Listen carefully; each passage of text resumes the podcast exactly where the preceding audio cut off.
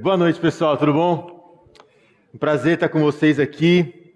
Hoje nós concluímos esse pequeno, mas grandioso livro de Ruth. Não pelo tamanho, obviamente, mas pelo Deus que ele nos revela, né?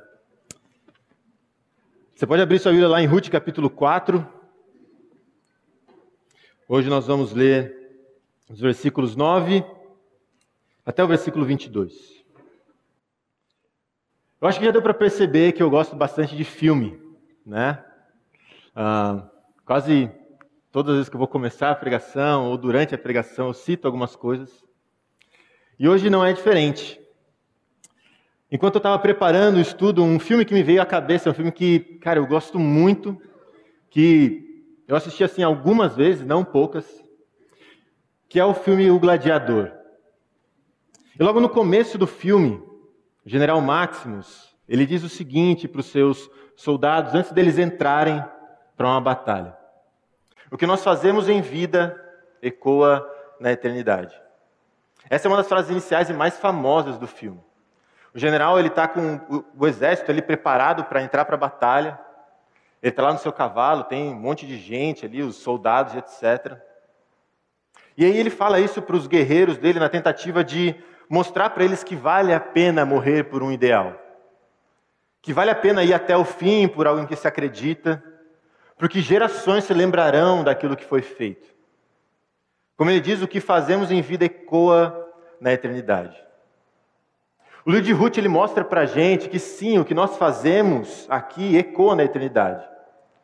As nossas decisões aqui, na realidade, definem onde nós vamos passar a nossa eternidade. E as nossas decisões de hoje impactam as próximas gerações. Nós não somos responsáveis pelas decisões que as pessoas tomam, mas nós somos responsáveis pelo que nós deixamos para as pessoas. Agora a pergunta que fica é: o que, que define então as minhas decisões aqui? E o livro de Ruth ele responde isso para a gente, nos mostrando que as nossas decisões no presente elas devem ser fundamentadas no passado e direcionadas para o futuro. Fundamentadas no passado, nós vivemos para o futuro. Encorajados por aquilo que nós já vimos, nós caminhamos em direção ao que nós sabemos que nós veremos. Porque, embora, pessoal, assim, alguns detalhes do nosso futuro sejam incertos, outros deles são muito certos. Então, o autor do livro de Ruth conclui essa bela história nos colocando justamente para pensar sobre isso. Assim como Noemi no capítulo 1, a nossa tendência é olhar para o aqui e o agora. Nós queremos tudo rápido, nós queremos tudo agora, a gente quer tudo aqui. Mas Deus ele trabalha de uma forma diferente. O tempo de Deus é diferente, ele tem uma perspectiva eterna sobre as coisas. O que Deus valoriza é diferente, não é só o aqui, é o celestial, é o eterno. Essa é a perspectiva que o livro de Ruth nos desafia a ter. Essa é a perspectiva que deve moldar as nossas decisões e atitudes. Então, Ruth nos mostra que, impulsionados pela fidelidade de Deus, confiantes na providência de Deus e gratos pela redenção que Deus nos oferece, nós vivemos com a eternidade em perspectiva para a glória de Deus. Esse é um resumo não só da mensagem de hoje, mas de todo o livro de Ruth. Se você ficou atento aqui, alguns desses pontos foram justamente os pontos centrais das mensagens que nós vimos nos capítulos 1, 2 e 3. Impulsionados pela fidelidade de Deus, confiantes na providência de Deus e gratos pela redenção que Deus nos oferece, nós vivemos com a eternidade em perspectiva para a glória de Deus. Então, com isso em mente, nós vamos para o texto para desenvolver, relembrando um pouquinho daquilo que nós vimos e como se impacta então o nosso futuro. Ruth capítulo 4, versículo 9. Então Boaz disse aos anciãos e a todo o povo: Hoje vocês são testemunhas de que comprei de Noemi tudo que pertencia a Elimeleque, a Quilion e a Malom. E também tomam por mulher Ruth, a Moabita, que foi esposa de Malom, para perpetuar o nome deste sobre a sua herança, para que este nome não seja exterminado dentre seus irmãos e do portão da sua cidade. Hoje vocês são testemunhas disso. Todo o povo que estava no portão e os anciãos disseram: Somos testemunhas. E disseram a Boaz: Que o Senhor faça esta mulher que está entrando na sua família, como fez a Raquel e Lia, que edificaram a casa de Israel. E que você, Boaz, seja um homem poderoso em Efrata, e que o seu nome se torne famoso em Belém. Que com os filhos que o Senhor lhe der essa, dessa jovem, a sua casa seja como a de Pérez, o filho que Tamar deu a ajudar.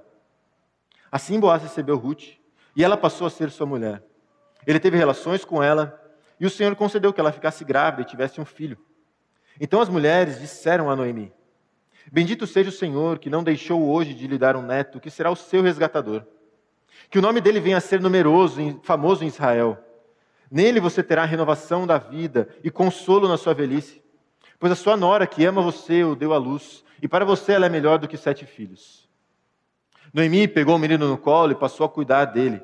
As vizinhas lhe deram nome, dizendo: Nasceu um filho para Noemi. E o chamaram de Obed.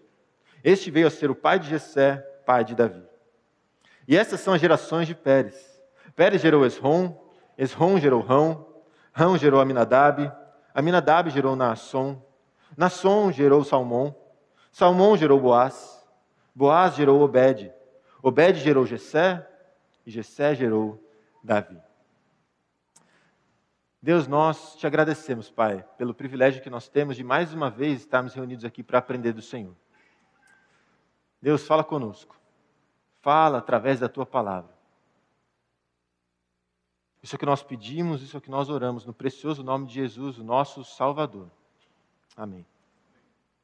O capítulo 4, então, ele conclui o livro de forma perfeita. Depois de tantas dúvidas, tanto sofrimento, tantas perdas, a gente vê, enfim, o quadro completo aqui. Aquilo que parecia sem propósito no capítulo 1, aquilo que não fazia sentido agora começa a ficar evidente. Perguntas como: por que Deus permitiu que Elimeleque fosse para Moabe? Por que Deus permitiu que Elimeleque, Malom e Quilion morressem? Essas perguntas elas são respondidas de uma certa forma na última parte do livro, na última palavra do livro. Agora o interessante é que Ruth não sabia dessas coisas. Ela não tinha ideia de como a sua história terminaria quando ela saiu de Moab e foi para Belém. Ela também não sabia que o seu filho seria avô do grande rei Davi. Talvez ela tenha conhecido pessoalmente Davi, nós não sabemos mas muito provavelmente ela não viu Davi sendo coroado como rei em Israel. Essa é a realidade ao longo de toda a história. Ruth ela não sabia o que ia acontecer. Boaz também não sabia. Mas eles não precisavam saber. O que os movia não era a incerteza do presente, encorajados pelo passado, eles viviam para o futuro. E esses são os dois aspectos que a gente vai desenvolver juntos hoje. Encorajados pelo passado, nós vivemos para o futuro. O livro de Ruth ele começa nos colocando no período dos juízes.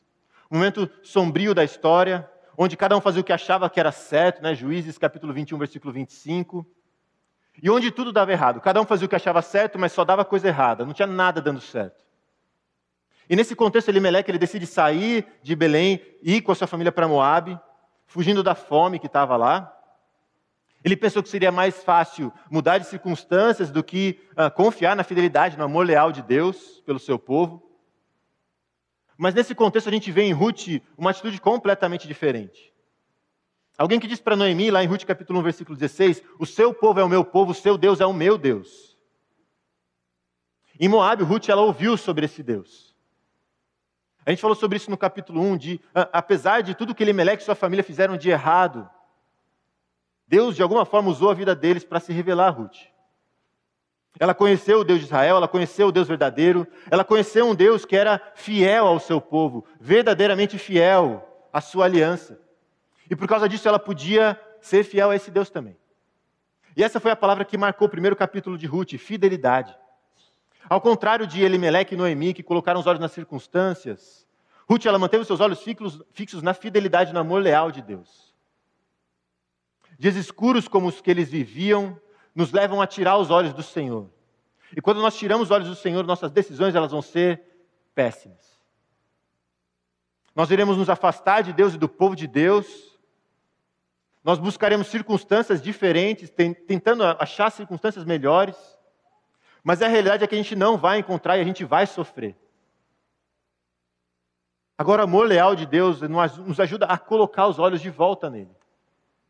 O amor leal do Senhor nos ajuda a olhar para a nossa vida e enxergar não o que falta, mas tudo o que nós já temos. E principalmente quem nós temos, que é o próprio Cristo. Então, focar nas circunstâncias vai nos levar ao desespero e às más decisões, mas focar no Senhor nos conduzirá à fidelidade, ainda que os dias sejam escuros, porque Deus é fiel. Esse foi o resumo do que nós vimos no capítulo 1 de Ruth. E essa fidelidade de Deus é vista não apenas no extraordinário, nos grandes feitos, mas também e principalmente, provavelmente, no ordinário, no dia a dia, no comum. Como fica claro no capítulo 2. Ruth, por casualidade, chega aos campos de Boaz. Por casualidade, Boaz é da família de Elimelec. Enfim, uma porção de casualidades que não são de forma alguma casualidades. É a boa mão de Deus cuidando do seu povo. É o que nós chamamos de providência de Deus a soberania de Deus unida à sua fidelidade, ao seu amor leal. Uma providência que nos mostra que nada, absolutamente nada, foge do controle soberano e amoroso de Deus. Uma providência que nos mostra que Deus provê exatamente o que nós precisamos. Mas é uma providência que, embora seja certa, a gente só consegue enxergar depois que passa. Vocês lembram, né, que eu citei um pouquinho do Karate Kid aqui, Daniel San e etc, né? fazendo uma porção de coisas que ele não via sentido, para depois entender que de fato existia um propósito em tudo que ele estava fazendo. A providência de Deus é muitas vezes assim. Embora nós vivamos a nossa vida para frente, nós só, nós só entendemos algumas coisas depois que elas passam. Quando nós olhamos para trás. Todos nós, todos nós passamos por situações que nós não entendemos. Deus nos pede coisas que nós não compreendemos. Mas Deus nos chama a perseverar com base naquilo que nós já conhecemos dele na Sua palavra.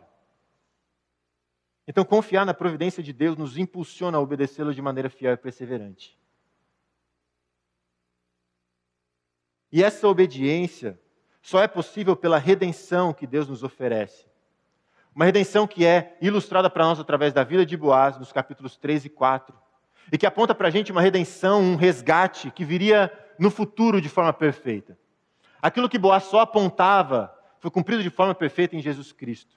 Uma redenção completa que resgata perdidos, transforma pecadores, protege indefesos e preenche aqueles que estão vazios. Uma redenção capaz de resgatar até mesmo uma moabita, com todo o seu histórico, e transformá-la no padrão de mulher virtuosa. Esse é o Deus que o livro de Ruth revela para nós. Um Deus amoroso e fiel, que provê e redime, um Deus bondoso que não deixa de ser bondoso para conosco. A gente vê isso em Ruth capítulo 2, versículo 20.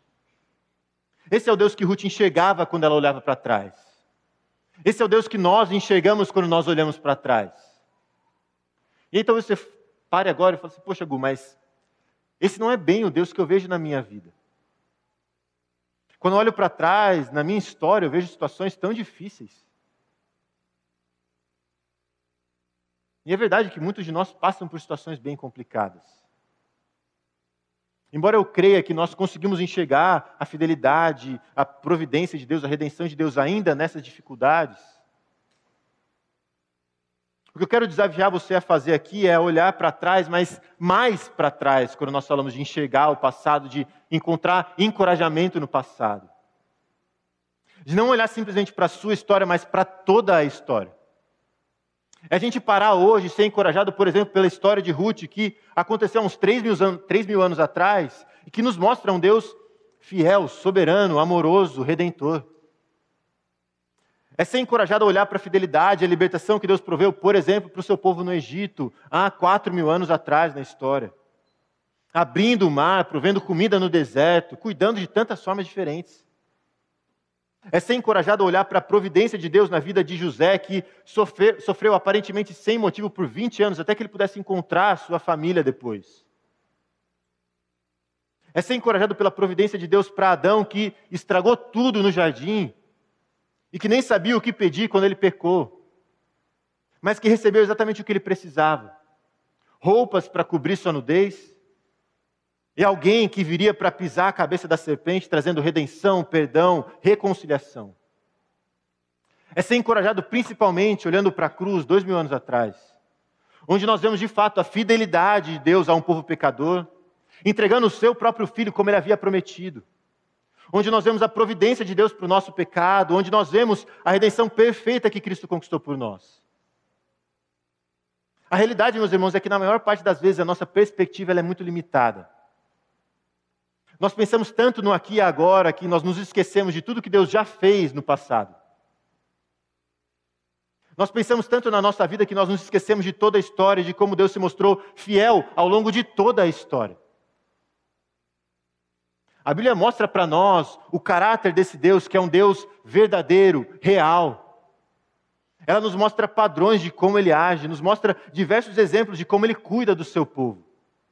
Por isso nós podemos confiar. Confiar em Deus não é ah, dar um tiro no escuro, a fidelidade de Deus é a providência de Deus, a redenção de Deus são coisas mais certas do que o sol nascendo amanhã, do que a chuva caindo essa noite. Meus irmãos, Deus é mais certo do que qualquer circunstância que nós possamos ver ou apalpar. E o que nós vemos na história é que ele nunca falhou. E ele não vai começar a falhar agora. Porque ele é Deus. E ele permanece fiel, permanece fiel mesmo quando nós somos infiéis.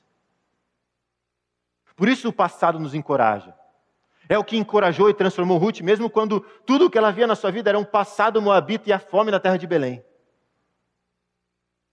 Não se aprisione no passado, não fique morando no passado, mas olhe para um passado mais distante e seja encorajado.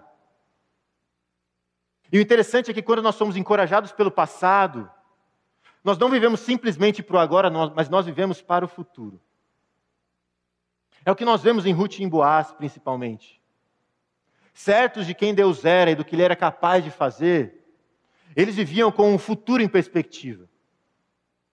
E aqui a gente vê dois contrastes ao longo do livro.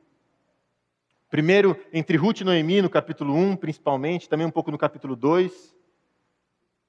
E um outro, talvez até mais gritante, entre Boaz e o fulano, do capítulo 4. Diante de toda a negociação envolvendo a terra de Noemi, o casamento com Ruth, etc., a resposta do fulano é a seguinte: Ruth capítulo 4, versículo 6. Então o resgatador disse: Nesse caso, não poderei fazer o resgate, para não prejudicar a minha própria herança. Faça você uso desse meu direito, porque eu não poderei fazê-lo. Essa foi a resposta do fulano que só pensava no aqui e agora. E se a gente vai alguns versículos para frente, versículo 9 e 10, a gente vê na mesma situação a resposta de Boaz. Então Boaz disse aos anciãos e a todo o povo: Hoje vocês são testemunhas de que comprei de Noemi tudo que pertencia a Elimeleque, a Quilion e a Malom. E também tomo por mulher Ruth, a Moabita, que foi esposa de Malom, para perpetuar o nome deste sobre a sua herança, para que este nome não seja exterminado dentre seus irmãos e do portão da sua cidade. Hoje vocês são testemunhas disso. Olha que interessante como Boaz explica o propósito do casamento dele no verso 10. Para perpetuar o nome de Elimeleque e deixar uma herança para o nome dele. Eu fiquei imaginando como é que seria uma conversa entre Boaz e, sei lá, Josué, um amigo dele da época lá e tal, né? Uh, um amigo fictício aqui de Boaz. Josué chega para ele e pô, Boaz, ouvi dizer que você vai se casar e tal, né? Pois é, José, eu vou, vou me casar. Então, com quem que você vai se casar, Boaz? Ah, vou me casar com Ruth. Cara, que massa, né? Acho que eles falavam assim naquela época e tal. Pô, que massa, Boaz e tal, né? Mo, Ruth, uma moça virtuosa, uma mulher virtuosa, a gente sabe disso, que legal. E por que, você vai se casar com ela? Cara, então, eu não quero que o nome de Elimelec suma assim dos registros e tal, né? Hã? É por isso que você vai se casar com Ruth ou, ou Boaz? Então, não é só por isso, mas também é por isso. Essa é uma das razões que eu estou me casando. É sério. Pô, que motivo altruísta, né? Que humilde da sua parte e tal.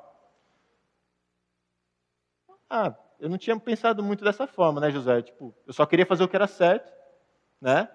E foi por isso que eu decidi.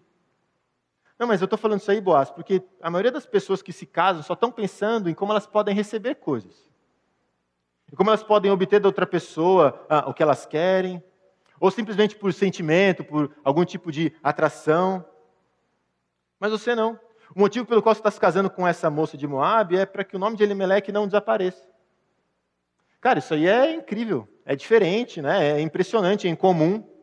Me faz pensar, inclusive, Boas, que tem algo por trás disso mais significativo do que você até consegue imaginar. Isso é uma história fictícia, obviamente. Mas de fato existia algo mais significativo do que todos eles imaginavam aqui. O bebê que nasce da união de Boaz e Ruth é Obed, avô do rei Davi. E como que esse casamento acontece? Por causa de uma onda de emoção de Boaz? Por causa dos desejos pessoais de Boaz? Não. Acontece porque Boaz ele decidiu fazer a coisa certa. Lá em Mateus capítulo 6, versículo 33, Jesus diz o seguinte: Busquem em primeiro lugar o meu reino e a minha justiça, e todas as coisas serão acrescentadas. É Deus dizendo: Cuida das minhas coisas, que das suas coisas eu vou cuidar.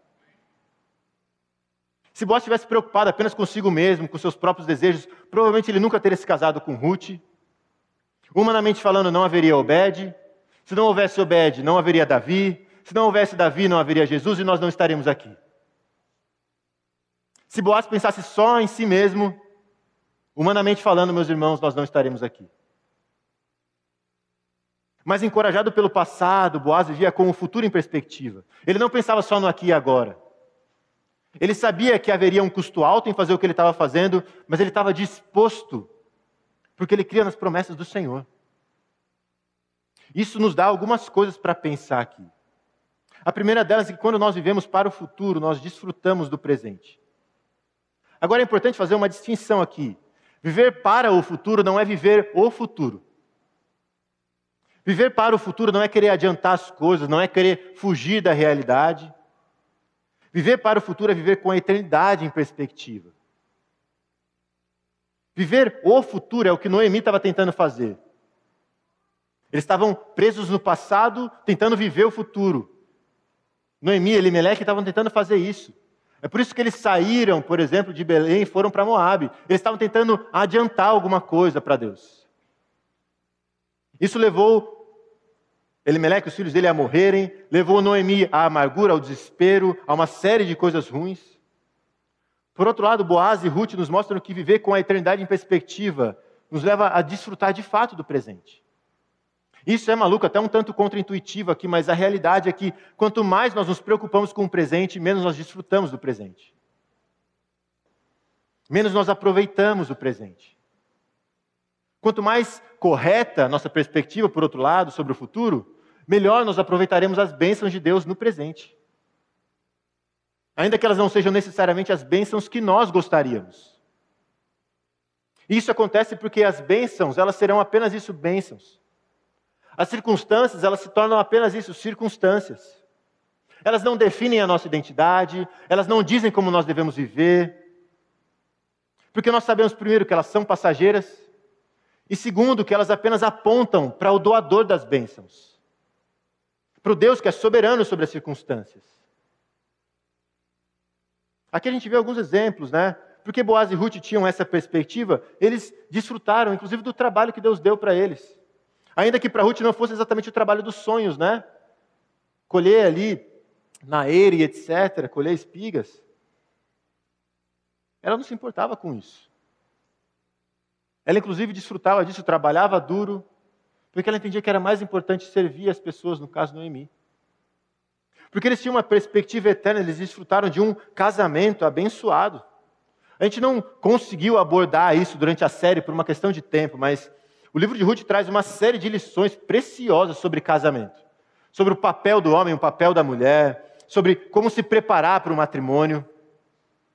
E a verdade é que a gente não tem a continuação da história de Ruth e Boaz aqui, mas diferente do que uh, a gente vê nos filmes, né, que foram felizes para sempre, depois tudo acaba nos filmes seguintes.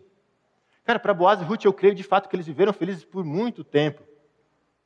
Porque o que nós vemos aqui nos dá informação suficiente para crer que o casamento deles era muito parecido com o que a gente vê Paulo descrevendo para a gente em Efésios capítulo 5. Boaz sabia o que ele precisava fazer, Ruth sabia o que ela precisava fazer, eles amavam ao Senhor mais do que qualquer outra coisa. Quando nós temos uma perspectiva eterna, o cônjuge não é alguém que está aqui para me dar algo, é alguém que está aqui para que eu sirva essa pessoa. Quando nós temos uma perspectiva eterna, não é cada um por si, são os dois caminhando juntos na mesma direção, buscando ser mais parecidos com Cristo, ajudando o outro a crescer a semelhança de Cristo. Você acha que um casamento assim tem alguma chance de ser ruim? Pessoal, zero chance de ser ruim. Vai ser muito bom. Então, quanto mais nós focamos no agora, menos nós desfrutamos do presente que Deus nos deu. E quanto mais ajustada é a nossa perspectiva, mais nós desfrutamos do agora. E se nós vivemos bem o agora, o nome de Deus é glorificado. Viver com o futuro em perspectiva nos ajuda a viver fielmente hoje. E viver fielmente hoje glorifica ao Senhor, revela ao Senhor para as pessoas ao nosso redor, aponta as pessoas para o Senhor. É isso que a gente vê em Ruth capítulo 4, versículo 14. Depois de tudo que Boaz fez, depois de abrir mão de tantas coisas, depois de tudo, de tudo que Ruth fez, o que, que as mulheres dizem para Noemi? Bendito seja o Senhor. Não é bendito seja Boaz, não é bendita seja Ruth, é bendito seja o Senhor. Todos nós, meus irmãos, somos criados para viver além de nós mesmos. Nós somos criados para viver para o Senhor. Foi para isso que Ele nos criou. Não existe lugar no reino de Deus para pessoas que se impressionam consigo mesmas, pessoas cujos, olhos estão fixos nos seus próprios esforços. Pessoas como o fulano aqui do capítulo 4, que tem tudo planejado, detalhado, com as suas vidas controladas, organizadas.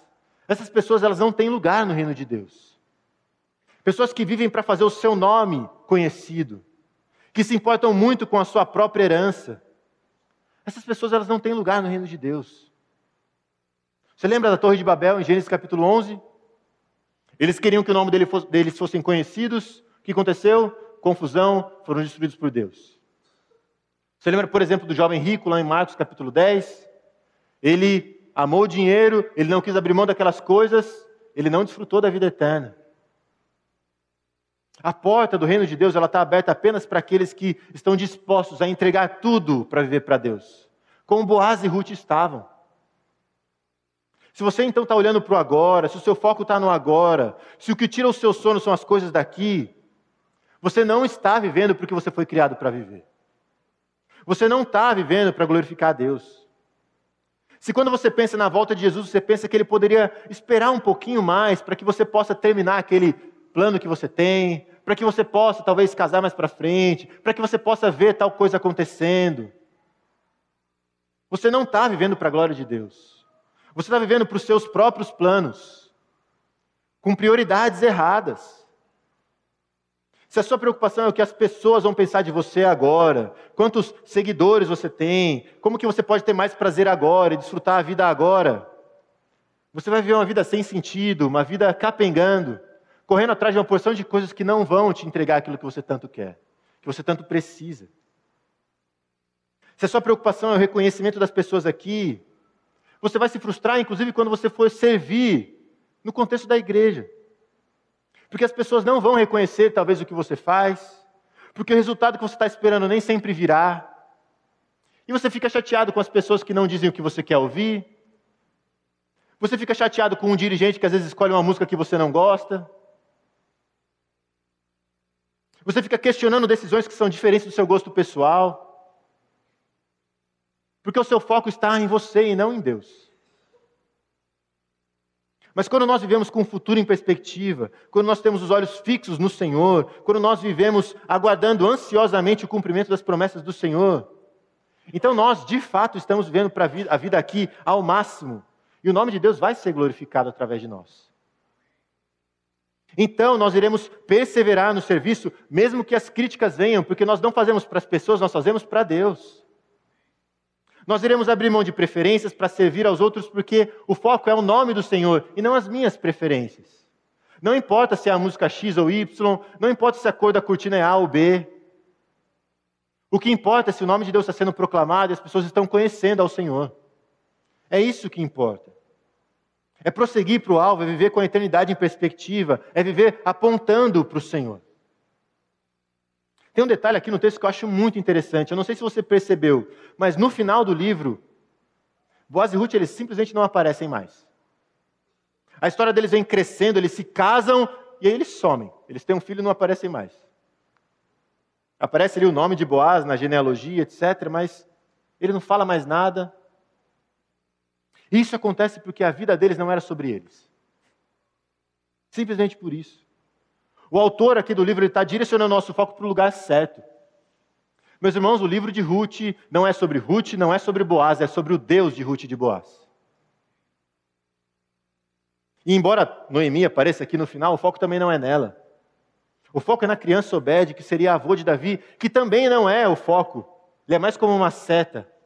Davi apontava para o grande rei que viria. Então, quando nós vivemos para o futuro, nós glorificamos a Deus, porque nós estamos continuamente apontando para Ele. E se nós estamos continuamente apontando para Ele, nós estaremos impactando as próximas gerações. Nós estaremos deixando para elas algo de real valor. Boaz e Ruth, eles nos dão aqui uma lição de humildade, mostrando de uma forma clara que nós não estamos aqui para construir um nome para nós mesmos. Boaz, ele fala isso né, no, no versículo que nós lemos, versículo 10.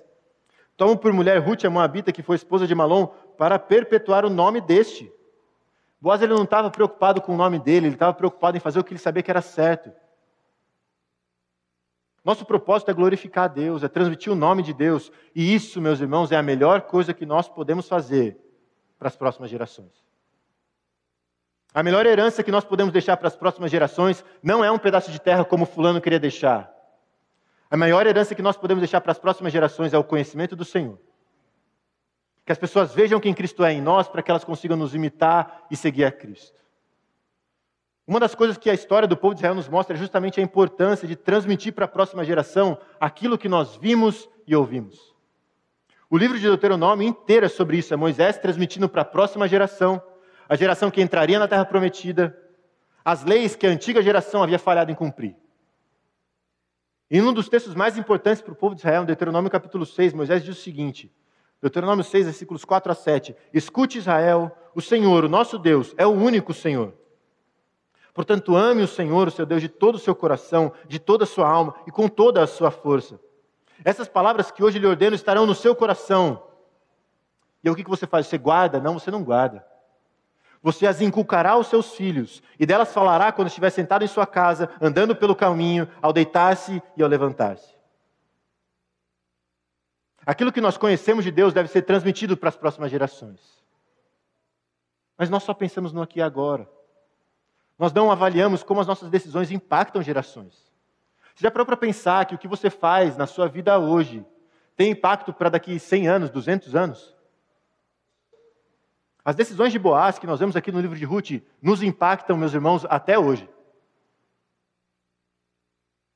O que você está deixando para aqueles que estão vindo depois de você? E embora seja para todos aqui, eu quero deixar um encorajamento e um desafio especial para os pais e professores de EBD, Terra Prometida e etc. Eu me lembro com muito carinho de palavras e atitudes que alguns dos meus professores tiveram, que meus pais tiveram ao longo da minha infância. Eu me lembro de alguns cultinhos infantis lá na Maranatinha, lá no salão, que ficava depois daquela escadaria enorme, que hoje talvez nem seja tão grande assim, né? A gente vai ficando grande, parece que os prédios diminuem, né? Eu me lembro de histórias, competições de espada ao ar, versículos para memorizar, atividades que eu fazia na salinha com alguns professores. Eu me lembro até hoje de quando eu ganhei uma Bíblia de estudos do Nobu, que foi meu professor de EBD, nos adolescentes. Eu me lembro de inúmeras vezes em que eu ia com os meus pais para a igreja, quando eles estavam no ensaio do coral, eu ficava lá brincando com os meus amigos. Eu me lembro de como era difícil pra caramba acordar de madrugada para vir para o café da Páscoa, mas, cara, era inegociável, a gente estava aqui. Eu me lembro de passar dias e noites lá no paraíso, pessoal, que não é o céu, tá? É o nome que a gente dava para nossa antiga propriedade da igreja, né? Lá no Jardim Paraíso. Também brincando enquanto os meus pais e mais um monte de gente reformavam um salão para a gente poder fazer a mudança. Quando eles arrumavam as coisas para cantata, para uma porção de eventos que tinham lá. E para mim o legal é que eu ficava brincando, eu estava lá e tal. E depois, muito mais velho, eu fui entender como essas coisas que pareciam tão simples foram essenciais para moldar o meu coração entendendo que Deus é a coisa mais importante que nós temos. Que a igreja é essencial. Que é importante estar aqui, porque é o povo de Deus reunido aqui. Porque são os irmãos que vão caminhar comigo ao longo da minha vida. As coisas que eu aprendi com aquelas pessoas, alguns ainda por aqui, moldaram quem eu sou hoje e impactaram a minha vida. E sabe de uma coisa? Vai impactar a vida do Isaac. E se Deus permitir, dos filhos dele. E assim por diante. Porque pessoas estavam dispostas a sacrificar o seu tempo para investir na minha vida. Porque pessoas tinham uma perspectiva, perspectiva eterna sobre as coisas. Eu tive a minha vida impactada e a minha eternidade transformada. Deus usou a fidelidade dessas pessoas para se revelar a mim. Então as nossas decisões hoje impactam gerações. Cabe a nós decidir o tipo de impacto que elas vão ter. O que, que você vai deixar para as próximas gerações? O que, que você está deixando para as próximas gerações? Nos versos 18 a 22, a gente tem uma breve genealogia aqui, dez nomes. Alguns deles conhecidos, outros nem tanto. Pessoas cuja fidelidade foi usada por Deus para impactar, impactar milhares de pessoas de inúmeras gerações. A fidelidade deles nos impacta ainda hoje. Boaz e Ruth, eles viviam com a eternidade em perspectiva, com as promessas do Senhor em mente. Por isso eles agiram como eles agiram. E Deus usou sim a fidelidade deles para trazer Davi ao mundo, de quem viria o Messias. Então, meus irmãos, quando nós vivemos para o futuro, com o futuro em perspectiva, com a eternidade em perspectiva, gerações são impactadas. Isso nos leva ao nosso último ponto aqui. Quando nós vivemos para o futuro, a recompensa é infinitamente maior do que imaginamos. Qual foi a recompensa de Ruth, de Boaz, de Noemi no final das contas? Não foi comida, não foi casamento, não foi terra, não foi só Obed. A recompensa mesmo era aquele que viria de Obed. Eles achavam que em Obed eles já tinham o suficiente, mas Deus estava mostrando para eles que eles não tinham, na verdade, nem ideia do tamanho da provisão, do tamanho das bênçãos, do tamanho da recompensa que eles teriam. A história que começa com a declaração nos dias em que os juízes julgavam, lá em Ruth capítulo 1, versículo 1, que vinha do contexto dos juízes onde não havia rei Israel e cada um fazia o que achava mais certo. Essa história termina com a genealogia do rei Davi, que aponta para nós o rei Jesus. Lá em Miqueias, capítulo 5, versículo 2, está escrito o seguinte: E você, Belém Efrata, que é pequena demais para figurar como grupo de milhares de Judá, de você me sairá aquele que há de reinar em Israel, e cujas origens são desde os tempos antigos, desde os dias da eternidade. Esse rei, Jesus Cristo, é a nossa recompensa. Jesus é a provisão que nós precisamos. E é a volta dele que nós aguardamos para poder, enfim, desfrutar plenamente daquilo que hoje nós só desfrutamos em parte. Então, meus irmãos, encorajados pelo passado, um Deus fiel, que provê, um Deus que nos redime, nós vivemos com a eternidade em perspectiva.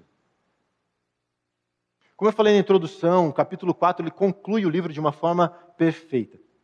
Depois de tantas dúvidas, tanto sofrimento, tantas perdas, a gente enfim vê aqui o quadro completo. Um quadro que começa escuro, mas que foi ganhando cor. E ao mesmo tempo um quadro que não é um fim em si mesmo, mas que aponta para alguém.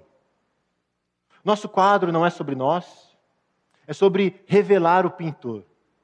É sobre apontar para o autor do quadro. Um autor fiel que, mesmo em meio aos nossos pecados terríveis, proveu o seu único filho para morrer a morte que nós merecíamos. E nos oferece uma redenção completa. Ele nos resgata, nos transforma, nos protege, nos satisfaz. É um autor bondoso e amoroso que cuida de nós nos dias mais escuros e que nos dá uma esperança que é certa. É um autor perfeito que nos dá infinitamente mais do que nós merecemos e que garante para nós uma eternidade com Ele.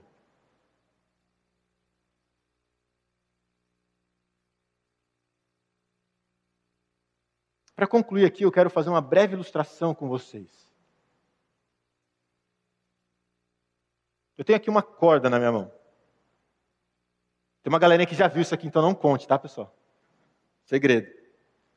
Mas eu tenho uma corda. Eu tentei comprar uma corda infinita, pessoal, mas eu não encontrei. Essa foi a maior que eu consegui achar e que cabia na minha mochila sem ficar muito pesada. A gente tem aqui uma pequena parte preta, uma parte menor ainda azul, Talvez você no fundo nem consiga enxergar, mas esse é o ponto, eu já vou explicar. E a gente tem uma parte grande aqui amarela. Eu quero que você imagine que essa corda aqui é a sua história e é a sua vida. Essa parte preta é aquilo que já passou, antes de nós. Alguns milhares de anos aí. Essa parte azul é a sua história aqui na Terra, hoje. Os seus, não sei, 70, 75, 80 anos. E essa parte amarela, adivinhem? É a eternidade que nós temos pela frente. Aquilo que passou nos conta uma história, revela para nós como as coisas são, como elas deveriam ser. Mostra para nós quem é Deus, como Ele criou todas as coisas, como Ele espera que nós vivamos. Nesse período da história tem Cristo aqui, que transforma todas as coisas, que nos redime, nos transforma, nos resgata, nos purifica. Essa parte preta é a história que já passou.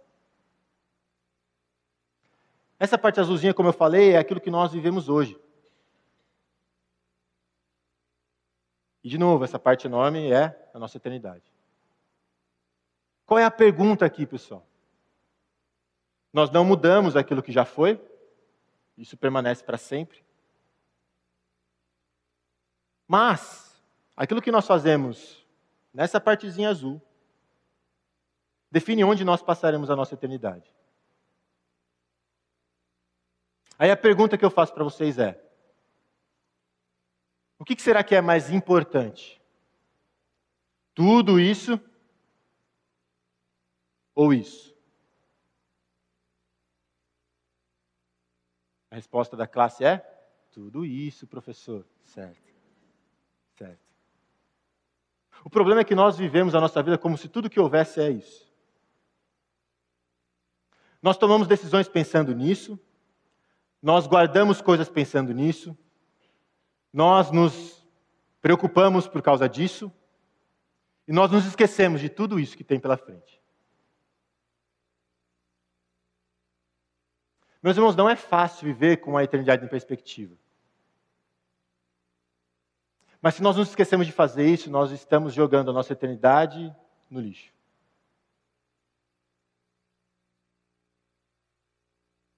O que o livro de Ruth nos desafia a pensar é que, encorajados pelo passado, nós vivamos com a eternidade em perspectiva no presente e hoje.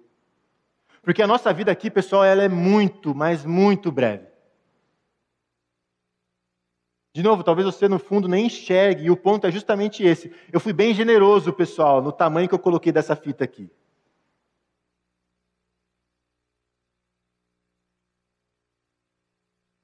Muitos de nós estão jogando a eternidade fora, para longe do Senhor, porque estão mais preocupados em viver o aqui e agora do jeito que nós queremos.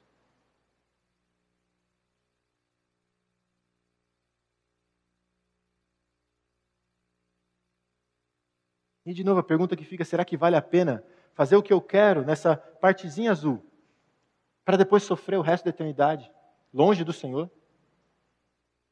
Ou será que vale mais a pena viver com a perspectiva correta da eternidade, mesmo que isso me custe aqui?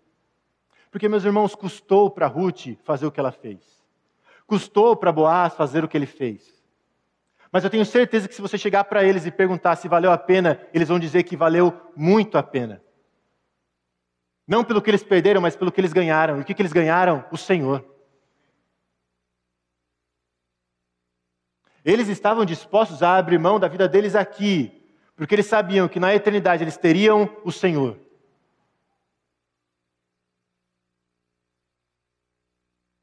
Então o livro de Ruth nos mostra que, encorajados pelo passado, nós vivemos com a eternidade em perspectiva.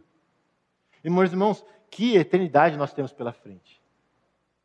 Vale a pena confiar no Deus fiel. Vale a pena confiar na providência de Deus. Vale a pena crer nesse Deus. A redenção que Deus nos oferece é perfeita.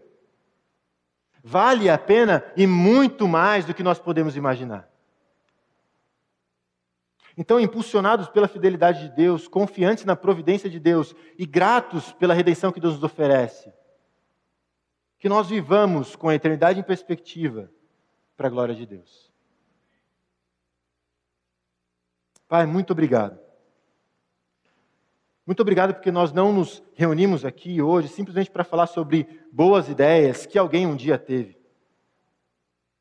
Nós chegamos aqui para aprender do Senhor, o Criador dos céus e da terra, e que se importa com indivíduos como nós. Obrigado porque, na imensidão da Sua providência, o Senhor ordenou todos os detalhes da história para que o nosso grande Rei Redentor viesse. Obrigado porque, nesse pequeno livro, nós podemos contemplar o quão grande o Senhor é, quão maravilhoso o Senhor é. Deus, perdão, porque ainda assim nós duvidamos do seu cuidado muitas vezes. Nós nos perguntamos se o Senhor sabe, se o Senhor está no controle, se o Senhor é bom, se o Senhor realmente se preocupa com pessoas tão frágeis e pequenas como nós. Mas a história de Ruth nos mostra que sim, que o Senhor se preocupa. Que o Senhor sabe, que o Senhor é soberano, que o Senhor é bom e que o Senhor trata cada um de nós individualmente e amorosamente, de acordo com os seus belos propósitos. Pai, por favor, nós pedimos que o Senhor nos dê uma compreensão cada vez maior e mais profunda da Sua fidelidade, da Sua bondade, da Sua soberania, da Sua graça. Que, encorajados pelo passado, pela fidelidade que nós vemos no Senhor, pela redenção que nós vemos no Senhor, pela providência que nós vemos do Senhor, nós caminhemos com a eternidade em perspectiva, para a tua glória, para que o seu nome seja conhecido. Deus, nós te amamos, Pai. Obrigado, porque o Senhor nos amou primeiro. E é em Cristo, a nossa provisão perfeita e o nosso redentor fiel, que nós oramos. Amém.